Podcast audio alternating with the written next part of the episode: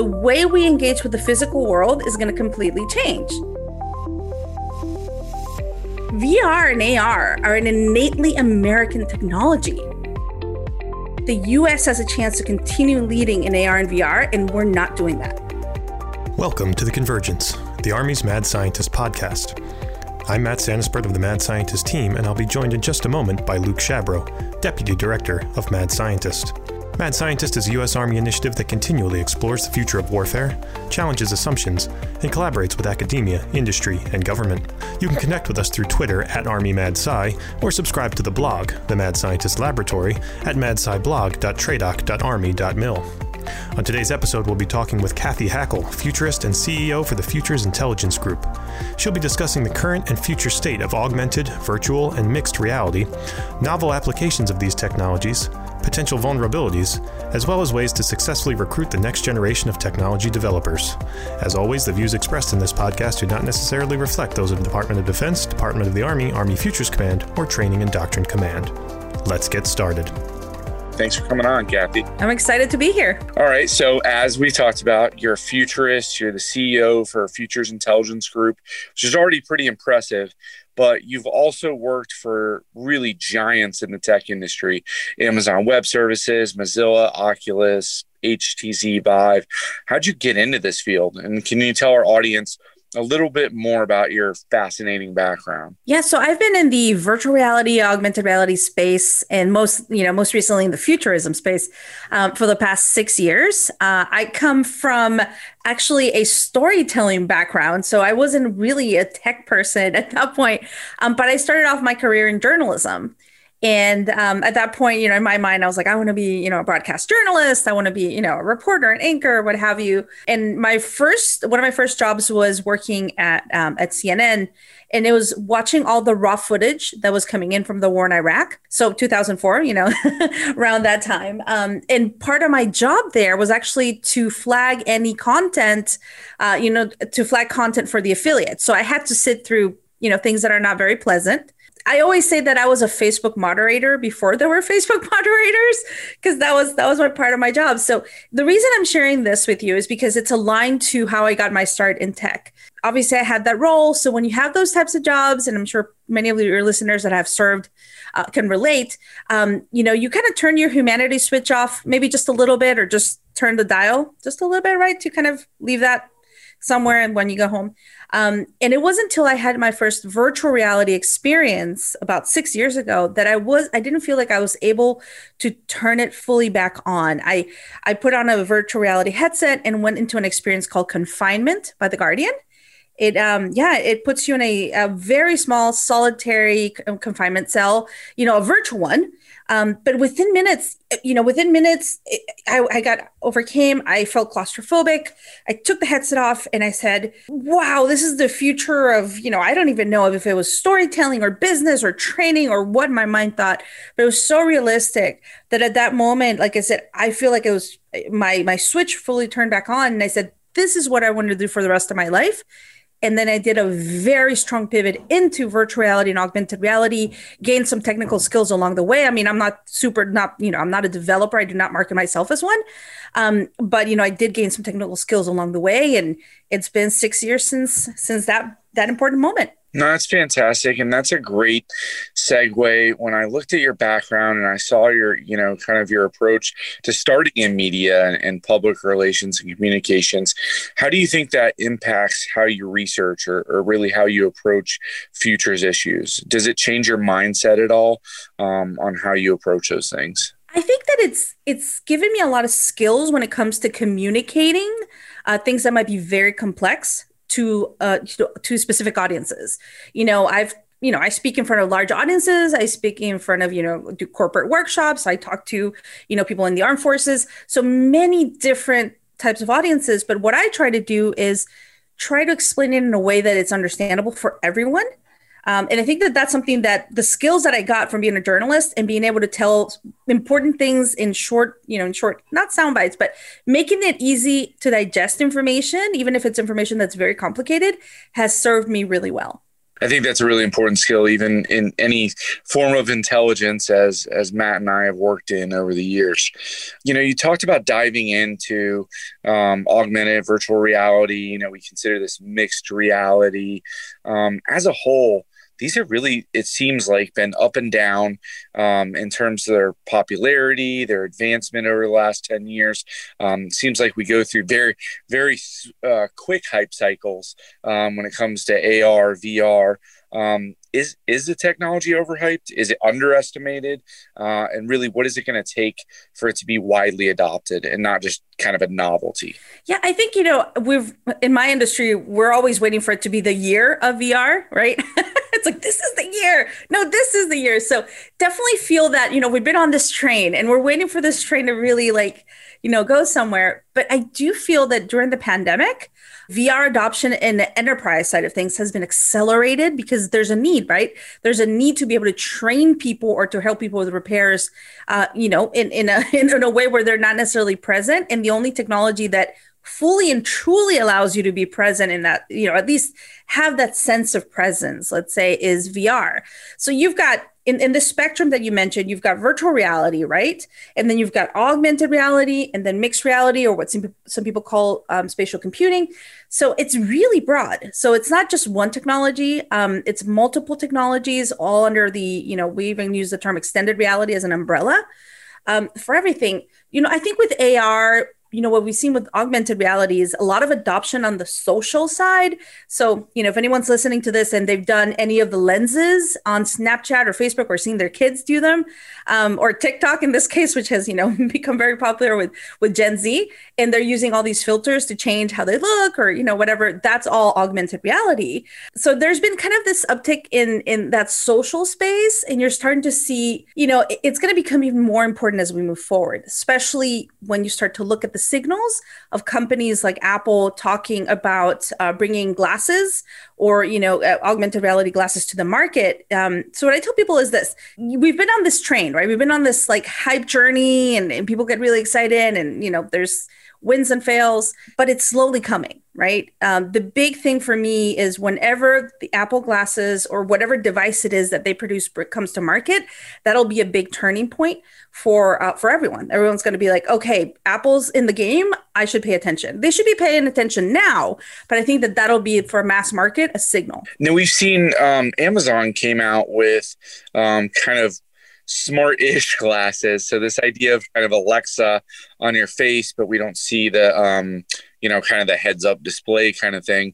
Um, is that a weak signal? Is that something we you know you think that could indicate where we're heading? Or again, you know, I'm I'm just curious if we're in this novelty space still. No, I think it's interesting because when we think of like augmented reality and virtual reality, the first thing people think of is visual right? Our visuals, what's in front of your eyes.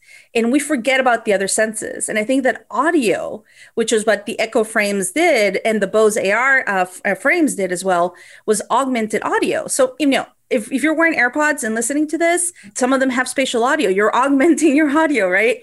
So augmentation of our reality is going to happen not only visually but also in our ears. So yes, it is a signal. It is a signal that you know we are going to be augmenting uh, the way we hear, the conversations we hear. Um, you know, for example, I, I spoke recently in, in, my podcast to a company called InSounds, and they do a lot of interesting work. They've done work with some of the tech giants, and one of the things that they're pinpointing is being able to, uh, you know, through glasses, being able to zoom in on a specific conversation. So let's say you're at the restaurant trying to have a nice conversation, there's so much noise, but through the glasses and through the way they use their technology, I'm going to be able to kind of pay more attention to you and have that conversation. So granted, your audience is probably a lot of people in defense and intelligence. So imagine that, you know, for the future of spying.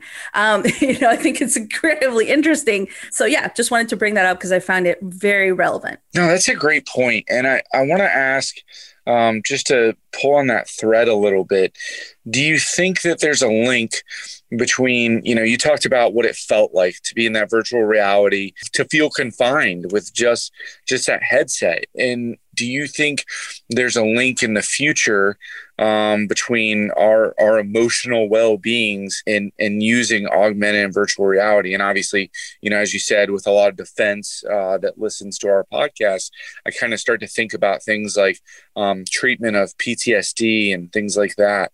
Um, do you see a relationship there between that human, emotional, psychological state and and what mixed reality could be? Yeah, th- there's definitely a big link into what you can use these technologies for when it comes to PTSD and helping people. You know, it's already being used to help people with phobias. So, you know, if you have arachnophobia or any type of phobia, you might be able to use this.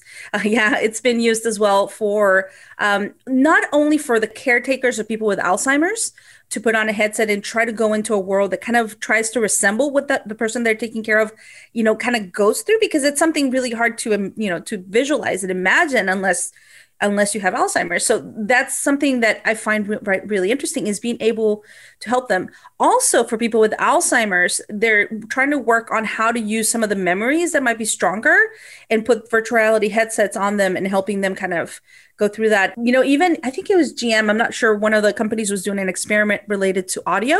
So what they would do is they would uh, recreate the um, the dashboard at some of their older models.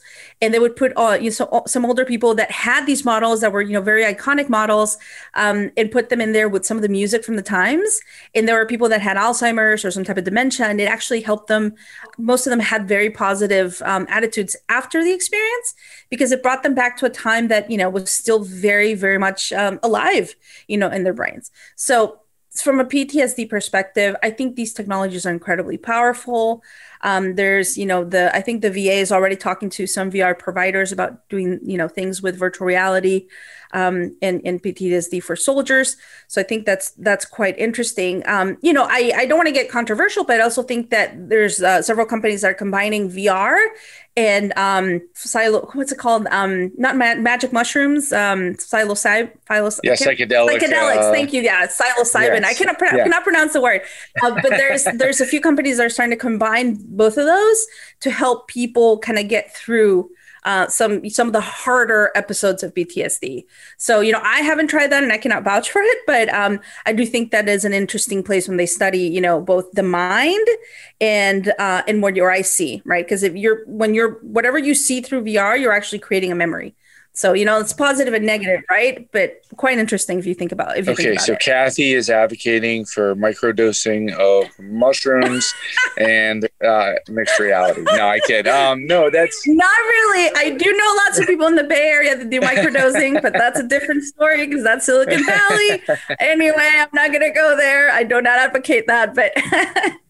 so um but i do think it's interesting when you start thinking about the study of the brain everything that could potentially be combined with emerging technology and some of these you know other other things that are starting to happen over here. No, I think that's fascinating. And, you know, you're so steeped in AR and VR and what's happening um, really at the bleeding edge right now. What do you think is the future of that, of that mixed reality?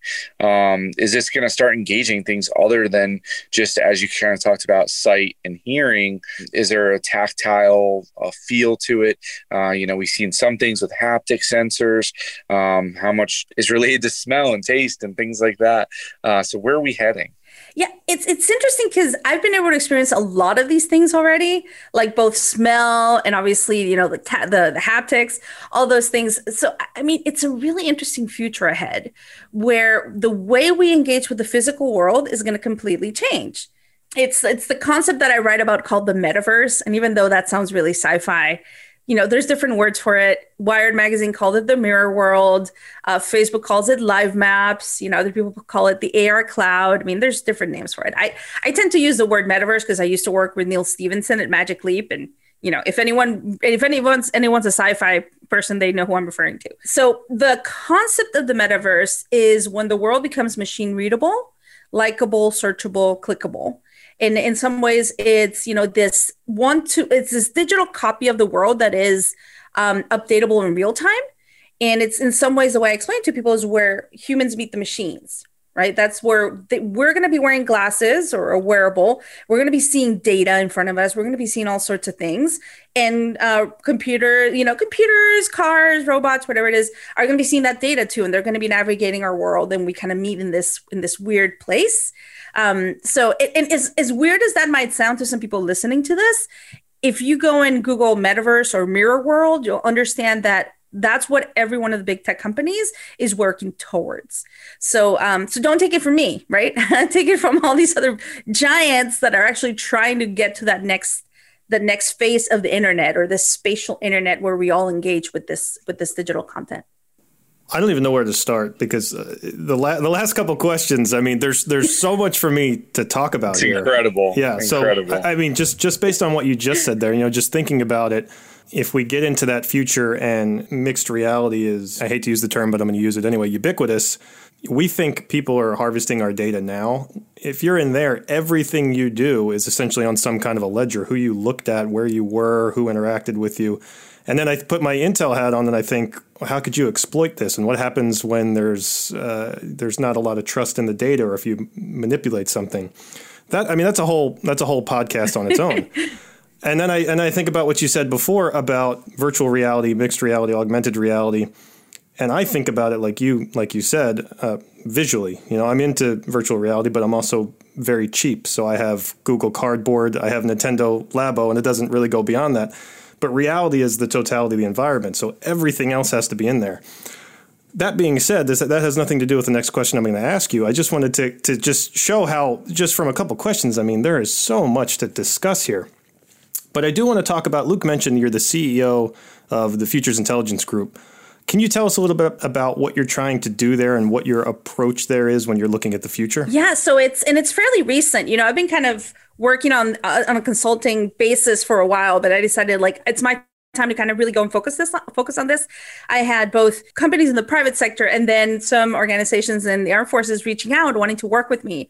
And I said, this is my chance to do it, right? And as a woman in tech, I was like, okay, I'm going to do it. It's pandemic i'm gonna i'm gonna jump ship and do this on my own. So with futures intelligence we're you know we're a futures research and consultancy company and we're working to help companies with not only the innovation strategies that's something a lot of companies do but we're really focusing also on the emerging technology side and how to implement and deploy those technologies. So we combine both things.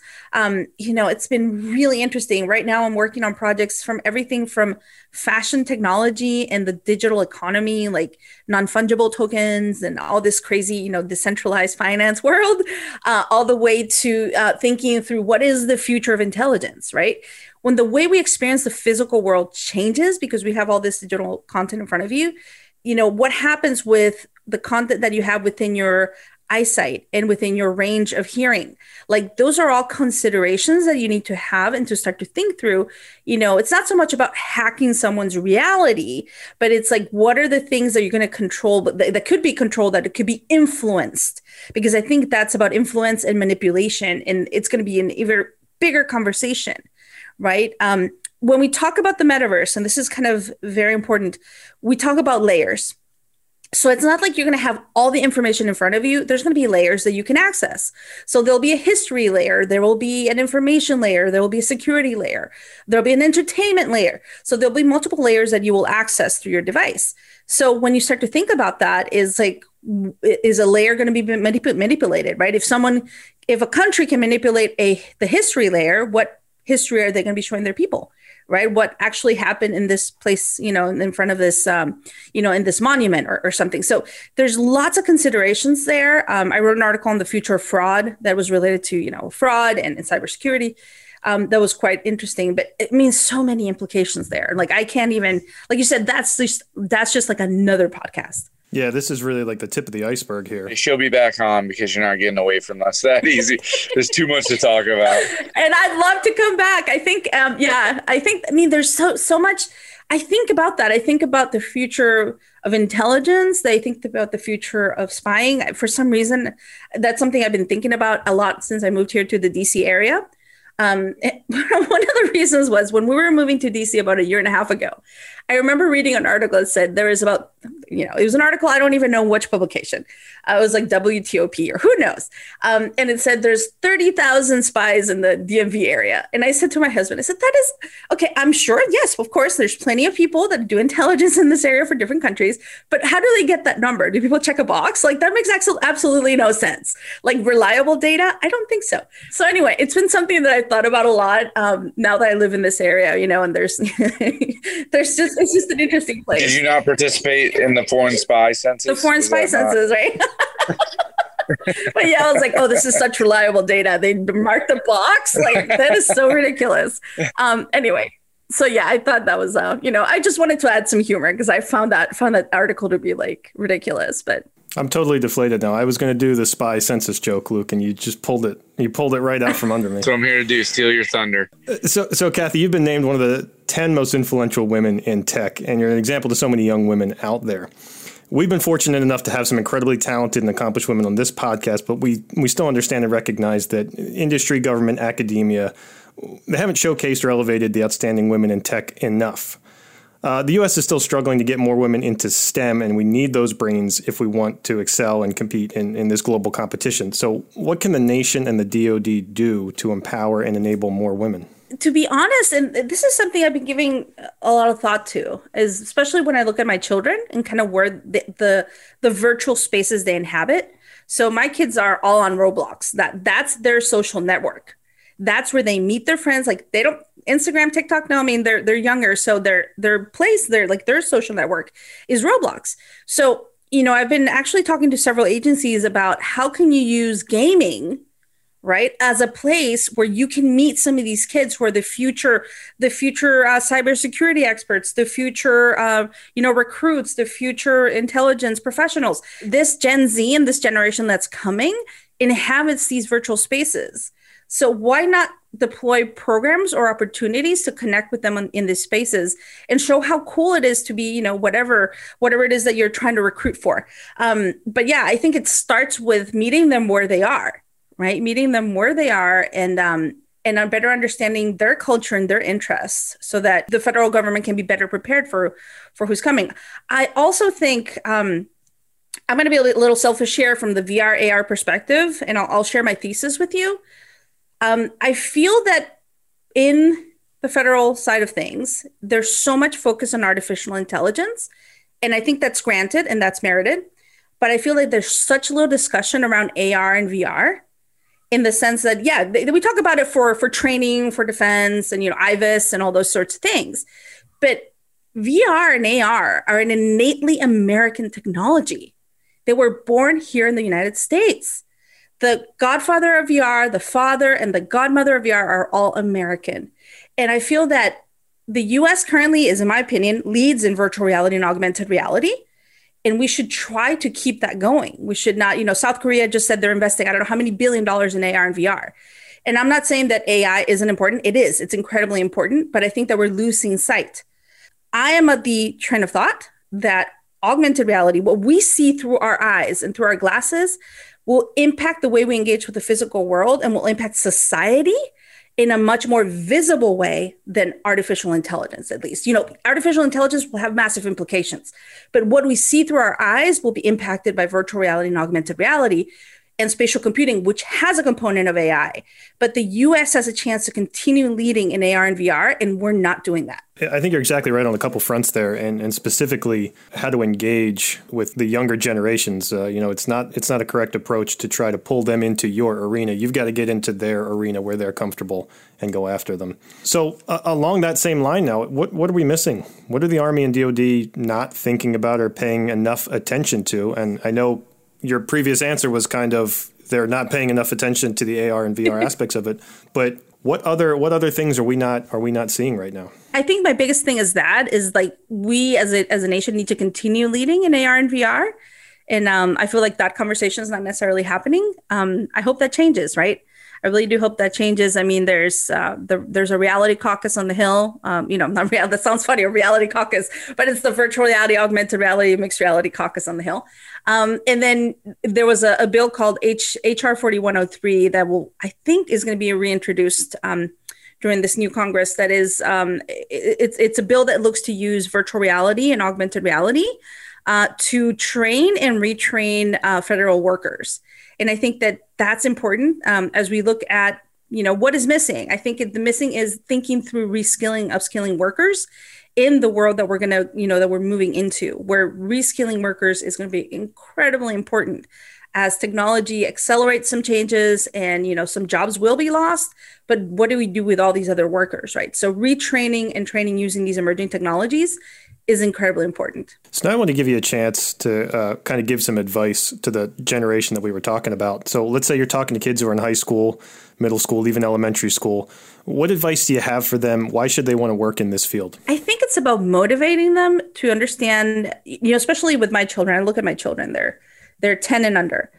They want to change the world, right? They, they want to have an impact. I think the word is impact. They want to make a difference and have an impact. And I think that if we really present it to them as you can actually make an impact, that'll be really exciting. You know, that will be kind of motivational for them. I think even like I said, meeting them in Roblox and whether it's creating game or doing something that actually showcases what they could potentially be doing.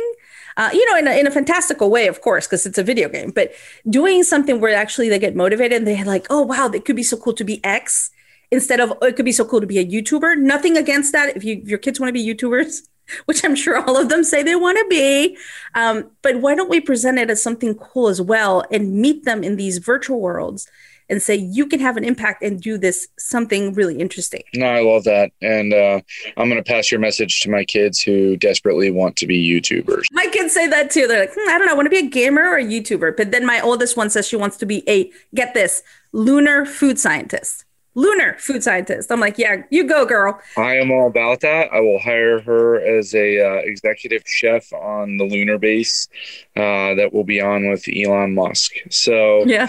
Uh, so you know, just transitioning to some of our rapid fire questions, um, and take your time with these. But I I assume I know maybe the answer to this one already. But what technology or trend keeps you up at night? Brain computer interface. Oh, see, she didn't say AR VR. No, that doesn't keep me up at night. Uh, I think brain computer interface, and this is why for those of the, for for those of you guys that are listening, it is you know um, a technology that uses your brain waves and your intent, reads your intent and your brain waves to kind of figure out what it is that you want to do. Um, so you know, a lot of people hear of Neuralink, which is more of an internal implant. Um, I've been able to demo about four of the external devices. And it's something I'm still sitting with. The fact that I've been able to demo these to scroll an iPad with my thoughts, turn on lights, put an in, put a input a code, play duck hunt using just my brain, like crazy stuff that I get to do. But the thing is, like my brain actually really, really likes it. Like it's a workout for the brain and I'm still sitting with that. I'm like, is this a good thing or is this a bad thing? Um, you know, I'm a, I'm, I tend to be very optimist. Um, you know, more of a protopian, a person, not utopian but protopian. So, um, so you know, I, I, still think like my brain really likes it. Like if I talk about it, like I can feel the sensor, like just things lighting up. Like I want to go and work my brain out, like do those, you know, do stuff with my brain so yeah, it does. You know, if it were going to keep me up at night, it would be that. What was the name of the program you mentioned earlier in the show? The confinement one. Uh, yeah, it's Confinement by the Guardian. That's my answer to this question now. oh yeah, no. All right, now, uh, what is something about you that you're willing to share on air uh, that most people might not know?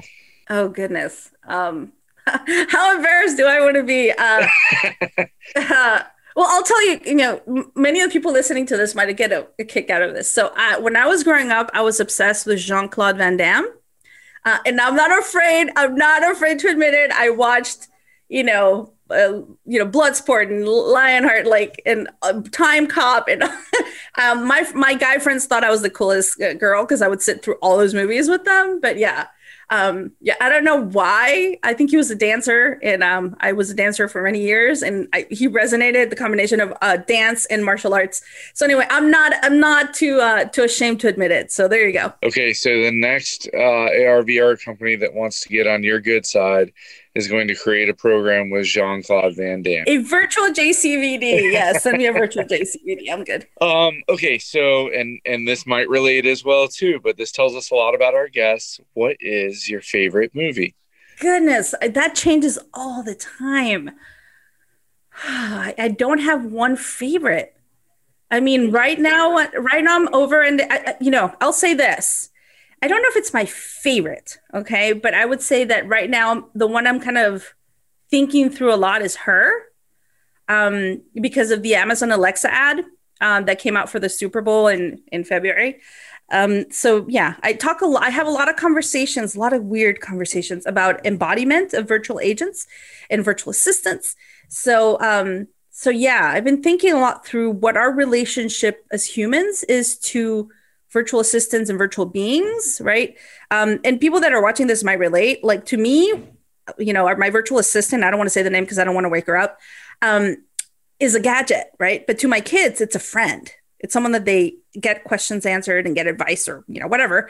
Um, so I think our relationship with these virtual assistance is is a really interesting topic. No, that's a phenomenal answer. I, I feel the same in terms of having watched her and thought um, this changes. It, it's a good explanation sometimes about how we interact with humans and machines.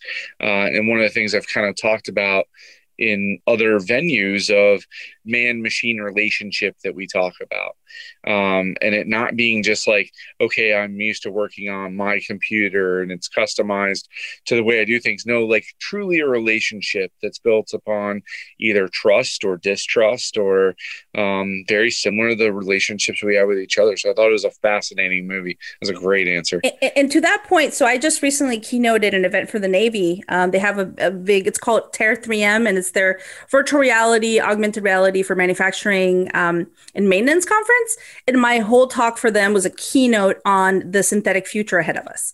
And then, you know, part of it is virtual beings, and I talk about all these things. So um, it was well received. It was weird, but well received. Can, can we ask a follow up question then? What's your favorite Jean Claude Van Damme movie, and why is it Street Fighter? Timecop. There you go. I don't know why it's Timecop, but it's Timecop.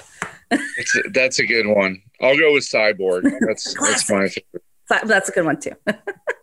All right. Well, this has been a fascinating conversation. Matt and I said we could we could hang on uh, and talk to you for about three or four more hours at least um, about all this, but we know you have a lot to do. So I want to ask, uh, where can people uh, follow you at?